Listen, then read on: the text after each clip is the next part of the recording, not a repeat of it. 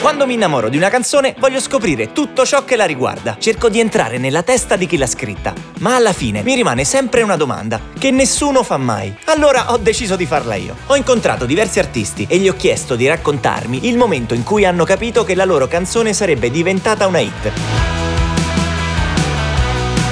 Io sono Nicolò De Vitis e oggi con me ci sono Riccardo Zanotti ed Elio Biffi, cantante e tastierista dei Pinguini Tattici Nucleari. Con loro parleremo di Ringo Starr e di quando hanno detto per la prima volta Oh, questa spacca! In un mondo di e di Paul io sono Ringo Starr Ciao ragazzi, come state? Stiamo molto bene, grazie per averci ospitato in questo podcast. Avete fatto un pezzo come Ringo Starr che numeri alla mano ha spaccato. Ci raccontate la prima volta che avete detto questa spacca? Allora, penso che abbiamo una risposta diversa, io ed Elio. Per quanto riguarda me, eh, ho, ho, proprio scritto la canzone da zero in camera mia da solo e quindi ehm, sapevo, diciamo, che eh, aveva un buon potenziale perché quel girettino lì di tromba, quel riffettino parava, parava, parava, parava, è una pentatonica, cioè una delle scale più semplici della storia dell'uomo, cioè la stessa scala che usa Santana, che usavano i Beatles, che usa, è proprio una scala anche molto chitarristica in realtà. Però eh, nella sua semplicità pensavo che avesse qualcosa da dire. Allora mi ricordo la suonavo sempre in loop e provavo a cantarci, non mi è venuto niente per due anni. Io addirittura quando ho scritto quel, quel riffettino ero a Londra, ma ero talmente sicuro che poteva andare bene, che sarebbe potuto andare bene, che l'ho tenuto lì in, in, cantina per due anni, proprio convinto che potesse spaccare. Poi un giorno dal nulla, in una giornata e basta, è arrivato tutto il resto e allora mi sono effettivamente convinto e ho detto questa spacca, diciamo. Eh, perfetto. Quindi ragazzi, mi confermate che tenere i riff in salamoia funziona? Sì, anche metterli sotto aceto. Ma invece tu, Elio, lato band? In seconda battuta, ovviamente, la cosa eh. è arrivata a noi e quando l'abbiamo sentita e ascoltata aveva già più o meno la forma definitiva che ha avuto. Gli mancava un po' l'arrangiamento orchestrale fatto di fino, che poi è stato un passaggio ulteriore, fatto con il mai abbastanza celebrato maestro Enrico Melozzi. E quando l'abbiamo sentita, abbiamo sentito il riff e per le prime, ed erano i primi momenti in cui si parlava del proporla per una manifestazione tipo Sanremo, ci siamo guardati e siamo detti che sarebbe stata veramente ottima per, quella, per quel contesto contesto per quella scatola, no? Oltre ad essere una bella canzone in sé, in quel contesto lì avrebbe funzionato molto bene. Rick, ma solitamente come nasce una canzone dei pinguini tattici nucleari? Ogni canzone nasce un po' eh, in un modo diverso, però c'è una certa regola. Diciamo che generalmente io eh, qui in casa mia eh, mi metto in una stanza apposita che è una sorta di studiolo e scrivo a ruota libera eh, poi successivamente la mando ai miei appunto fidati compagni che mi dicono questo funziona, questo non funziona. Elio soprattutto mi, mi, mi, mi informa spesso eh, riguardo all'effettiva diciamo, buona riuscita dei testi o meno. E il discorso è che però a prescindere quando sono io a scrivere eh, qualcosa prendo sempre dei modelli. In questo specifico caso su Ringo Starr eh, il modello è stato uno, diciamo, che è quello di Gabbani. Lui secondo me è stato uno dei primi eh, rivoluzionari di Sanremo, nel senso che nel, nel, 2017 ha vinto. Io ero a Londra, ho sentito questa canzone che mi è piaciuta moltissimo, devo dire, dalla prima volta. Non a caso scrissi alla mamma di Paso, perché siamo molto appassionati, che è il nostro chitarrista, siamo molto appassionati di Sanremo e le scrissi, per me questo vince, la prima sera, e c'è ancora il messaggio che lo testimonia. Ok. Però appunto l'ho presa come modello e ho detto voglio fare anch'io qualcosa del genere e quindi così anche è nata Ringo Starr. Una frase che è diventata cult del vostro pezzo è in un mondo di John e di Paul io sono Ringo Starr. Com'è arrivata l'intuizione per questa frase? Com'è nata questa frase? Allora, devi sapere che io ho vissuto per parecchi anni a West Hampstead, che sta okay. a Londra nord, nord-ovest, così, e lì vicino, proprio vicinissimo, sorgono gli studi di Abbey Road. E, e quindi io prendevo un autobus ogni mattina per andare al lavoro e sulla mia destra mi lasciavo sempre, dopo partito, dopo qualche minuto, appunto mi lasciavo gli studi di Abbey Road e andavo a lavorare come barista. E quindi questo rapporto un po' con i Beatles, che sono la band che per definizione ha consacrato quegli studi, c'è sempre stato. E ho pensato, secondo me loro proprio rappresentano la, la, pop music e bisogna in qualche modo dargli sempre credito perché l'hanno inventato il mondo in cui noi adesso viviamo. E quindi ecco, la, la, frase è nata proprio per quello, questa spasmodica passione. Quindi PTN is the new Beatles?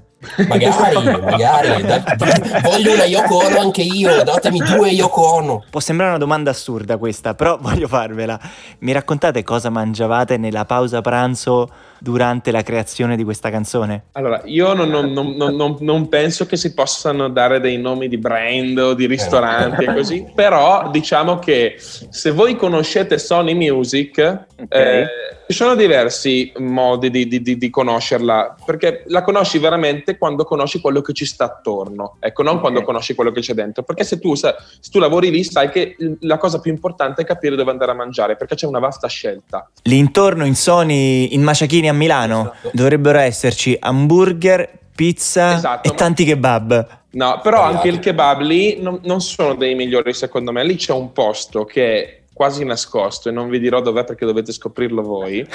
ok. Poi spesso andiamo a mangiare del pesce. Ce ne sono due in realtà. Uno che ha un nome di una città molto famosa in Italia che è molto buono, ma ce n'è un altro mezzo nascosto appena dietro Sony in cui uh-huh. spesso, dato che ormai siamo dei profondi conoscitori della zona, andavamo a mangiare del pesce. Quindi Ringo Starr diciamo che è una canzone di pesce e non di carne. Quindi vino bianco. Vino bianco, assolutamente, certo. O se no i, negro- i, negroni di Elio, i proverbiali sì. negroni di Elio.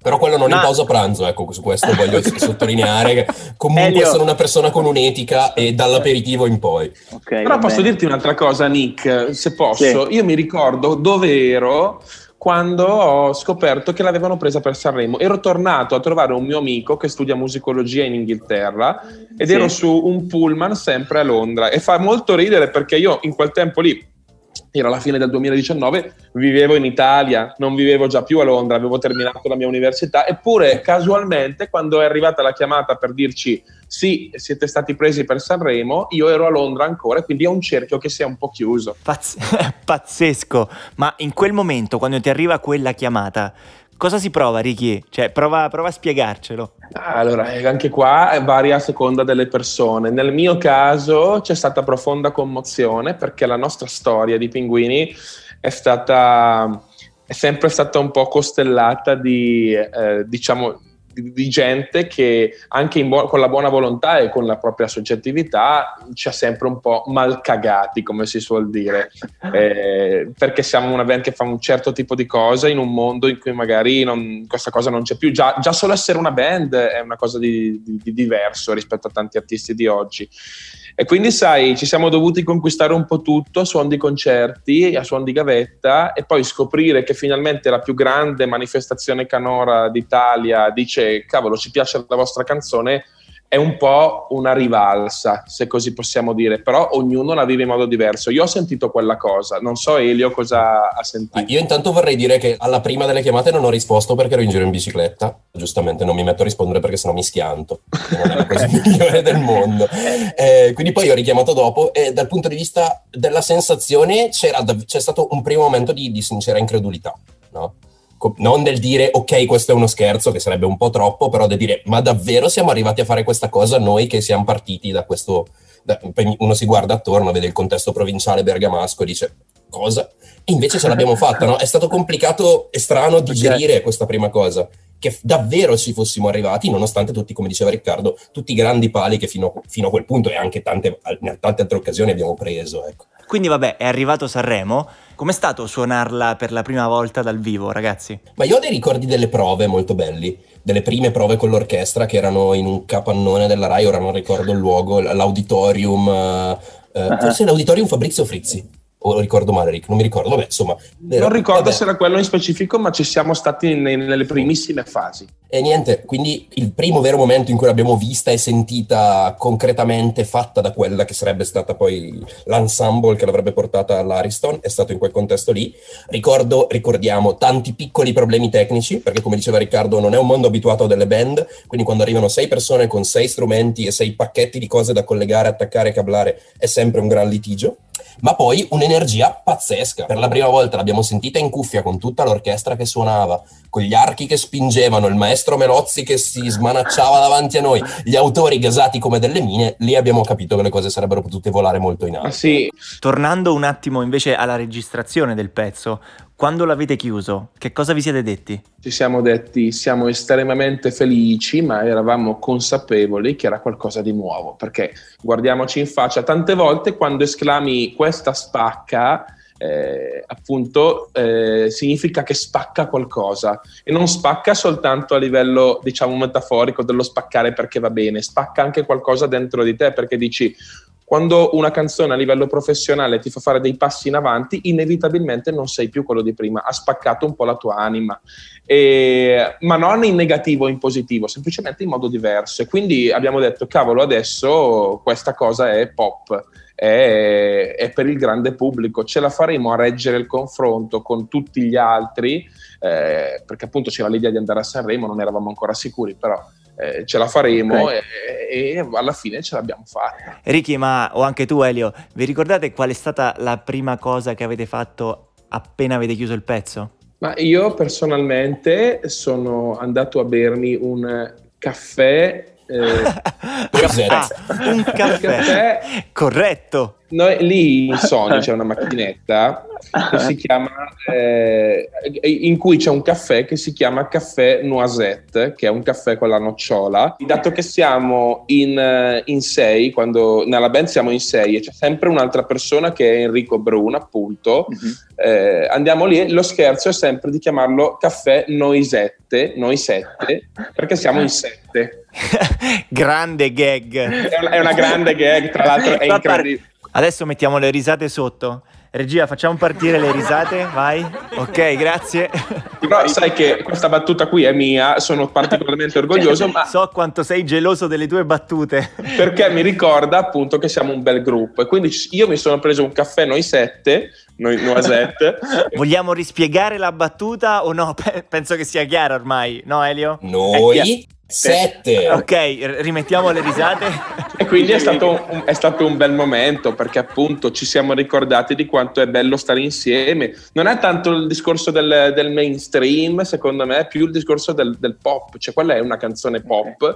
Poi dopo abbiamo anche fatto di nuovo altre canzoni che erano più rock, più magari alternative anche in alcuni punti però quel pezzo, okay. in quel pezzo lì specifico, è un po' un Horcrux, no? per citare Harry Potter, c'è la nostra anima pop alla quintessenza. Ricky, ma ti ricordi il giorno in cui hai fatto questo Horcrux come eri vestito? Io in, in, studio spesso mi vesto come sono vestito anche oggi. In, pigiama, possiamo dirlo che adesso loro non ti vedono, ma io ti vedo. No, ripeto, ripeto che è... ho i pantaloni più belli che ho di velluto. Okay. Ma Però detto sopra... ciò, è, è una... io lo uso anche come pigiama, ma perché quando appunto hai una band, sei in una band, eh, ti viene mandato tanto merchandise, no? E allora finisci con l'usarlo sempre nei momenti soprattutto di lavoro, cioè io quando vado in studio nessuno mi deve vedere, allora vado con il merch, perché sennò se io esco con scritto pinguini tattici nucleari per strada sembra un po' pretenzioso, capito? un po' autoreferenziale. Non è, non è il massimo e di conseguenza io spesso in studio quando non mi vede nessuno vado con scritto pinguini tattici nucleari che tanto lo sanno che sono lì. Ma c'è stato un dubbio che vi ha tormentato fino alla fine mentre registravate o scrivevate questo pezzo? Allora, personalmente ti dico che adesso ci sono, si chiamano stabs in gergo tecnico, e mm-hmm. cioè quando tutto, la musica si ferma e resta solo qualcosa, magari la voce, magari la chitarra, però un solo elemento resta e tutto si ferma. E appunto nella canzone adesso fa pow, pow, pow, pow, pow. No, ecco, questi sono appunto degli stabs e fino all'ultimo siamo stati indecisi riguardo a questa cosa. Aspetta che Elio ce lo fa. Vai. Cose così, con lo stacco, okay. vabbè, scusami.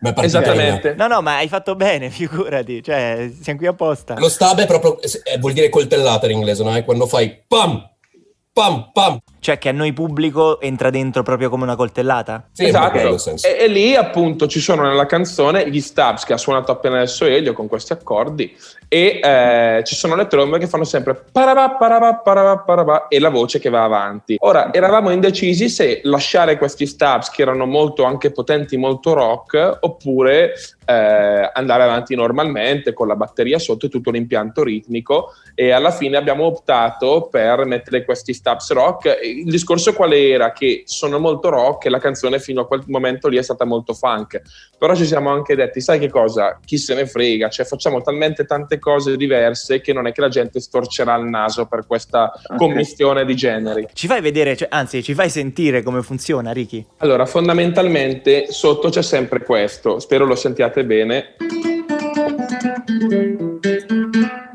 Tra l'altro ho fatto con la chitarra, sembra una cosa quasi tipo Avicii barra Molto country però, eh? Sì, e, e la discussione era appunto se eh, con questo era se fare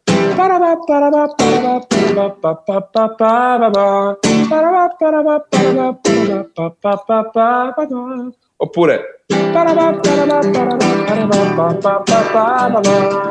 cioè con lo svuoto o senza svuoto? E appunto quello che facevamo in quei giorni era sentirla continuamente in tutti e due i modi ma ti parlo di centinaia di volte e dentro la nostra testa immaginarcela come sarebbe potuta poi essere effettivamente su quel palco, sul palco dell'Ariston. E dicevo, non ci sono state grandi discussioni, cioè queste erano stabs, cioè coltellate in inglese, ma non coltellate nella vita reale, no? non ci siamo certo. proprio, proprio messi. no, no, a... che poi alla fine queste coltellate le avete messe, giusto? Sì, in realtà abbiamo anche eh, messo il pieno totale, eh, se ci fai caso, perché alla fine la soluzione vera è stata per gran parte del pezzo mettere le stabs e poi nel finale, nell'ultima ripetizione del ritornello, mantenere il flusso. Tutto quanto dritto okay. e anzi aggiungendoci pure la citazione dei, dei Beatles. No? Quindi era, il dubbio era se Messi parla tut, tutta country come l'ha fatta Ricky.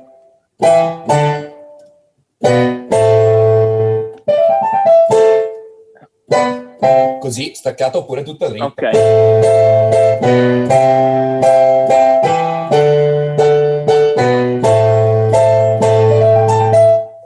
Va bene ragazzi, grazie per la chiacchierata. So anche che ci sono dei palazzetti che vi attendono e sicuramente quando partirà Ringo Starr ci sarà da ballare. Sì, abbiamo, pre- abbiamo preparato anche diverse scenografie, devo, devo, dire, quindi speriamo che queste scenografie anche aiutino il pubblico un po' okay. a esplodere. Ciao ragazzi, siete stati super, grazie davvero. Ciao, Ciao grazie tutti. mille. Viva Pinguini, ciao a tutti, grazie per essere stati con noi. Questa spacca è una produzione Dopcast.